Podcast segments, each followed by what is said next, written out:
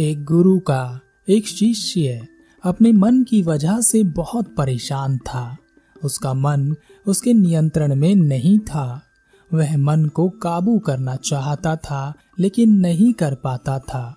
तब एक दिन परेशान होकर वह अपने गुरु के पास आया और उसने गुरु से कहा, गुरुदेव, आपने यह तो बता दिया कि मन धोखा देता है, मन को काबू करना है। लेकिन कैसे करना है, यह नहीं बताया। मेरा मन मेरे नियंत्रण में नहीं है। मैं इसे काबू कैसे करूँ? गुरु ने कहा, क्या हुआ है? मन कहाँ भागा जा रहा है? शिष्य ने कहा, गुरुदेव, आपसे कुछ छुपा नहीं है। उस दूसरे गाँव में एक लड़की रहती है। मैं जब उससे भिक्षा मांगने जाता हूँ, तब वह बड़े प्रेम से मुझे भिक्षा देती है। मेरे हाथ और मुख से उसके लिए आशीर्वाद तो निकलता है, पर मन के अंदर एक भूचाल सा आ जाता है। मेरी आँखें नियंत्रण में नहीं रहती, वह उसमें कुछ देखना चाहती हैं, और मुझे ऐसे लगने लगता है कि जैसे मैं कोई हवस का पुजारी हूँ। मैं जानता हूँ कि एक सन्यासी के लिए यह उचित नहीं है। गुरु ने हँसते हुए कहा अच्छा तो तेरा मन उसमें क्या देखने के लिए करता है? क्या देखना चाहता है? शिष्य ने कहा, गुरुदेव, कहते अच्छा नहीं लगता। आप जानते हैं कि मन क्या चाहता है। गुरु ने कहा अच्छा ठीक है तो फिर तुम एक काम करो। अपने मन को नियंत्रण में करो, मन पर काबू रखो। शिष्य ने कहा, पर कैसे गुरुदेव? गुरु ने कहा, जो मन कहता है, वह मत करो, बस इतना ही तो करना है। शिष्य गुरु की बात मानकर चला गया और एक दिन वह फिर से गुरु के पास आया। गुरु ने शिष्य को देखा और कहा, अरे शिष्य, यह तुम्हारे गाल लाल कैसे हो गए? कहीं से थप्पड़ खाकर आए हो क्या? शिष्य ने कहा, मन को बहुत नियंत्रण में, काबू में किया, पर आज उस लड़की के सामने मुख से कुछ निकल गया और उसने मेरे गाल लाल कर दिए। गुरु ने हँसते हुए कहा, अरे, तुम मेरी इज़्ज़त डुबाओगे क्या? गाँव वाले भगा देंगे यहाँ से। शिष्य ने कहा तो मैंने पहले ही आपसे कहा था, मुझे बता दें कि मैं मन को काबू कैसे करूँ? मन पर काबू होता तो यह सब नहीं होता। आप कुछ बताते तो है नहीं। गुरु ने कहा, पहले मन को काबू में करो, फिर तुम अपने मन को काबू कर सकोगे। शिष्य ने अपना सर खुजाया और कहा, पर यही तो मैं आपसे पूछ रहा हूँ, मन को काबू कैसे करूँ? गुरु ने कहा, अरे यह भी मैं बताऊँगा तो तुम क्या करोगे? चलो मेरे साथ। गुरु शिष्य को एक जंगली घोड़े के पास ले गए और कहा, इस घोड़े का नाम मन है। पहले तो तुम इसे काबू करो और अगर तुमने इसे काबू कर लिया तो तुम अपने मन को भी काबू कर पाओगे। क्योंकि इस घोड़े में और तुम्हारे मन में कोई ज़्यादा अंतर नहीं है। शिष्य ने गुरु की तरफ़ देखा और कहा, इसे तो मैं अभी काबू कर लेता हूँ। वह घोड़े के पीछे की तरफ़ गया और उसकी पूंछ को सहलाने लगा। तभी घोड़े ने पीछे की दो टांगे उसकी छाती पर मार दी और शिष्य नीचे गिर गया। गुरु ने शिष्य को उठाया और कहा, मन के पीछे ही खड़े रहोगे तो यही होगा ना। सामने आओ। तभी तो कुछ कर सकोगे। गुरु शिष्य को आश्रम ले आए और उसकी मरहम पट्टी की। अगले दिन तक शिष्य स्वस्थ हो गया। वह उठा और गुरु से कहा, गुरुदेव, मैं जा रहा हूँ मन को काबू करने। गुरु ने कहा, जरा संभल कर, मन कोई खेल नहीं है। शिष्य उस घोड़े के पास पहुँचा और कहा, अरे मन, पिछली बार तो धोखे से तूने मुझे गिरा दिया था, पर अब की बार मैं तुझे काबू कर कर ही रहूँगा। शिष्य मन के सामने आया और उसकी आँखों में आँखें डालकर बोला, चल अब मैं तेरी सवारी करता हूँ। शिष्य ने इतना बोला ही था कि मन को शिष्य की आँखों में आँखें डालना पसंद नहीं आया और उसने हिनहिनाते हुए अपनी आगे की दोनों टांगे ऊपर उठाकर शिष्य की छाती पर दे मारी। शिष्य नीचे गिर गया और कराहते हुए गुरु के पास पहुँचा। और कहा, गुरुदेव, मरहम पट्टी कर दो। गुरु ने अपने शिष्य की मरहम पट्टी की और कहा, मन के साथ ज़ोर ज़बरदस्ती करोगे तो वह तुम्हें पटक ही देगा। उससे दोस्ती करो, उसे समझो कि उसे क्या चाहिए, कब क्या चाहता है, उसे ठीक प्रकार से समझने की कोशिश करो। अगले दिन फिर से शिष्य उठा और उसने गुरु से कहा, गुरुदेव आज तो मैं मन को काबू कर ही लूँगा, आशीर्वाद दे। गुरु ने कहा, रोज मन को ही काबू करोगे तो भिक्षा कौन मांगेगा? शिष्य ने कहा, आज आप ही मांग लीजिए। मैं तो मन को काबू करने के बाद ही भिक्षा मांगने जाऊँगा। शिष्य आश्रम से मन के पास चला गया। दो दिन बीत गए। ना मन का कुछ पता था और ना ही शिष्य का कुछ।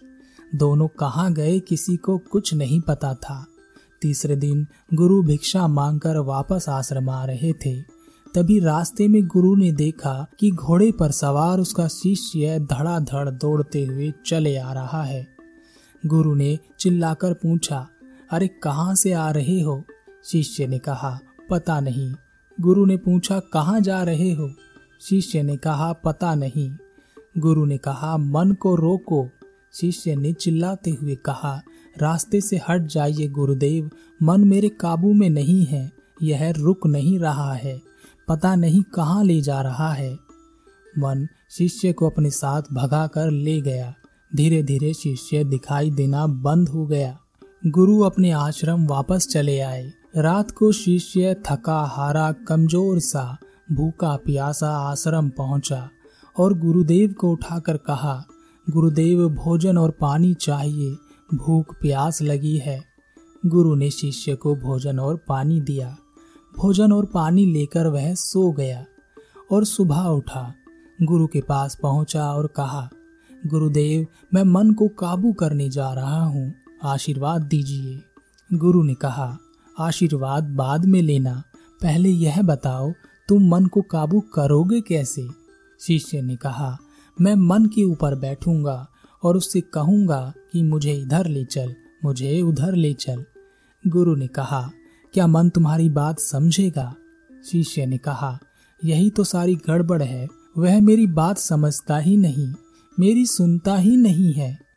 गुरु ने कहा, शुरू में तुम्हें मन को लगाम लगानी होगी, वह भागेगा दूसरी तरफ़, तुम्हें लेकर, लेकिन तुम्हें उसे लगाम लगानी ही होगी।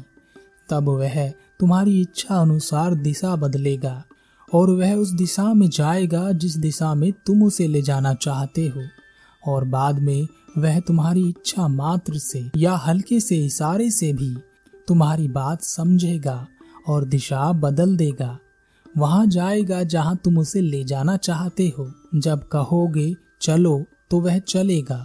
जब कहोगे, रुको तो वह रुकेगा। सब तुम्हारे नियंत्रण में होगा। यह सुनकर शिष्य बड़ा खुश हुआ और कहा, गुरुदेव, यह बात आपने पहले मुझे क्यों नहीं बताई? अब तो मैं उसे नियंत्रित कर ही लूँगा। अब तो मन काबू में आ ही जाएगा। मुझे आशीर्वाद दे गुरुदेव।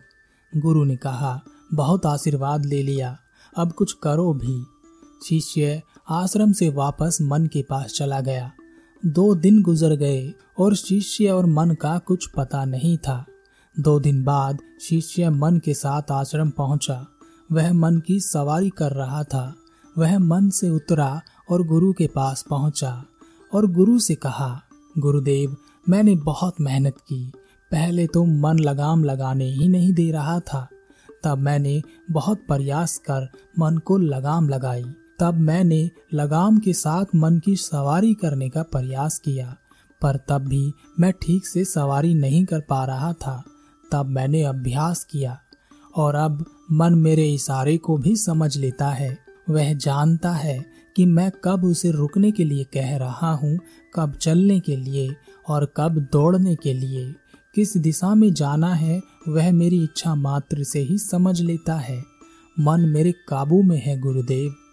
गुरु ने कहा, बहुत अच्छे, तुमने बढ़िया काम किया। शिष्य ने कहा, लेकिन गुरुदेव, मैंने इस मन को तो काबू कर लिया, लेकिन मेरे मन को मैं कैसे काबू करूँ? गुरु ने कहा, लगता है, इस घोड़े की सवारी कोई गधा ही कर रहा था। शिष्य ने कहा, गुरुदेव, मैं कुछ समझा नहीं। गुरु ने कहा, इसमें समझने जैसा क्या है? जैसे तुमने इस मन को काबू किया है ठीक वैसे ही तुम अपने मन को भी काबू कर सकते हो। थोड़ा समय लगता है, लेकिन हो जाता है। अभ्यास ज़रूरी है। गुरु की बात सुन जैसे शिष्य की अकल ठिकाने आ गई, और उसने कहा, गुरुदेव, मैं समझ गया मुझे क्या करना है। जो मेहनत मैंने इस घोड़े पर की है, वही मेहनत मुझे अपने मन पर करनी है। यह कहकर शिष्य मन के साथ आश्रम से चला गया।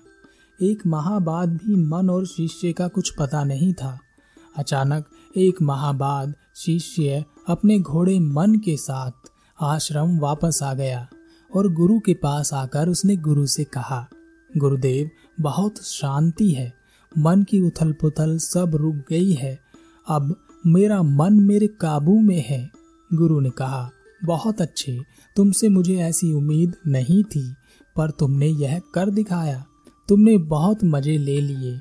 अब यह दान पात्र पकड़ो और भिक्षा मांग कर लाओ। शिष्य ने भिक्षा पात्र पकड़ा और मन पर सवार होकर दूसरे गाँव की ओर निकल पड़ा। वह सीधा उस लड़की के घर पहुँचा जिसने उसे थप्पड़ मारा था। तब वह लड़की अपनी सहेली के साथ द्वार पर खड़ी थी। उसे देखकर दोनों लड़कियाँ आपस में खुसर पुसर करने लगी। मगर उस शिष्य पर इसका कोई असर नहीं हुआ। चेहरे पर असीम शांति लिए हुए, वह उस लड़की की सहेली के पास पहुँचा और कहा, बहन, क्या भिक्षा मिलेगी? यह सुनकर वह लड़की भीतर गई और कुछ भिक्षा ले आई। तब उसने उस लड़की से कहा, जिसने उसे थप्पड़ मारा था, बहन, क्या भिक्षा मिलेगी? वह लड़की भीतर गई और कुछ भिक्षा लेकर आ गई और उसके भिक्षा पात्र में भिक्षा डाल दी। उस लड़की ने शिष्य की तरफ़ देखा और उसको दो थप्पड़ लगा दिए और कहा, मैं तुमसे प्रेम करती हूँ और तुम मुझे बहन कह रहे हो। बाहर खड़ा मन एक घोड़ी को देखकर बिदक गया। मन की आवाज़ सुनकर वह शिष्य मन की तरफ़ भागा। मन नियंत्रण में नहीं था। वह उस घोड़ी की तरफ़ भागने की कोशिश कर रहा था। शिष्य ने मन की लगाम थामी। लेकिन मन था कि काबू में आने के लिए तैयार नहीं था। उसने शिष्य को अपने ऊपर से गिरा दिया। तब शिष्य ने फिर से उसकी लगाम थामी और उसके सामने आ गया। उसने मन की आँखों को ढक लिया और उसके माथे पर अपना सर रख दिया और धीरे से उसे सहलाने लगा। शिष्य ने गहरी सांस ली और धीरे धीरे मन शांत हो गया। वह शिष्य उस लड़की के पास गया और कहा बहन, मैं सन्यासी हूँ। मेरे लिए यह उचित नहीं है।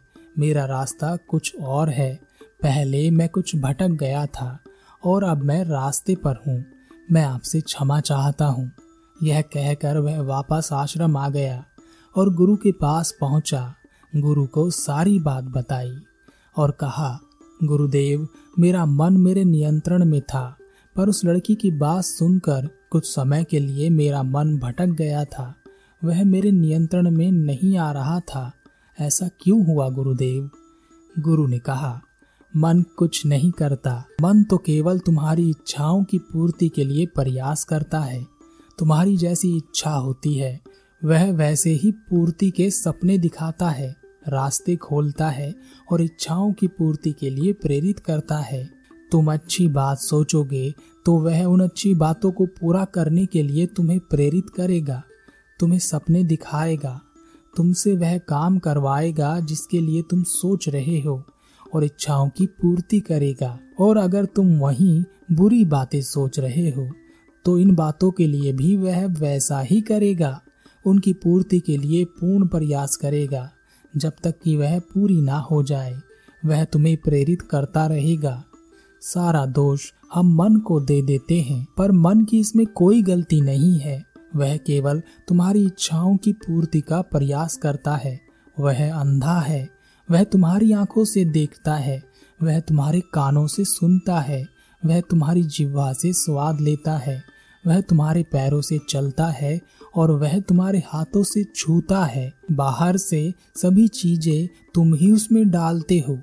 जो तुम डालते हो, वैसा ही परिणाम वह तुम्हें देता है। फिर तुम परेशान होते हो कि मन तुम्हारे नियंत्रण में नहीं है, काबू में नहीं है। मन खाली घड़े जैसा है, स्वच्छ पानी डालोगे तो स्वच्छ पानी मिलेगा। मैला पानी डालोगे तो मैला पानी ही मिलेगा। शिष्य ने कहा, गुरुदेव, आपका बहुत धन्यवाद। मैं समझ गया हूँ कि मन को काबू ही नहीं करना है, बल्कि अपने आप को भी काबू में रखना है। मन को वासना का चारा मिले तो वह बहक सकता है। इसलिए हमेशा ध्यान करना है ध्यान रखना है और जागृत रहना है।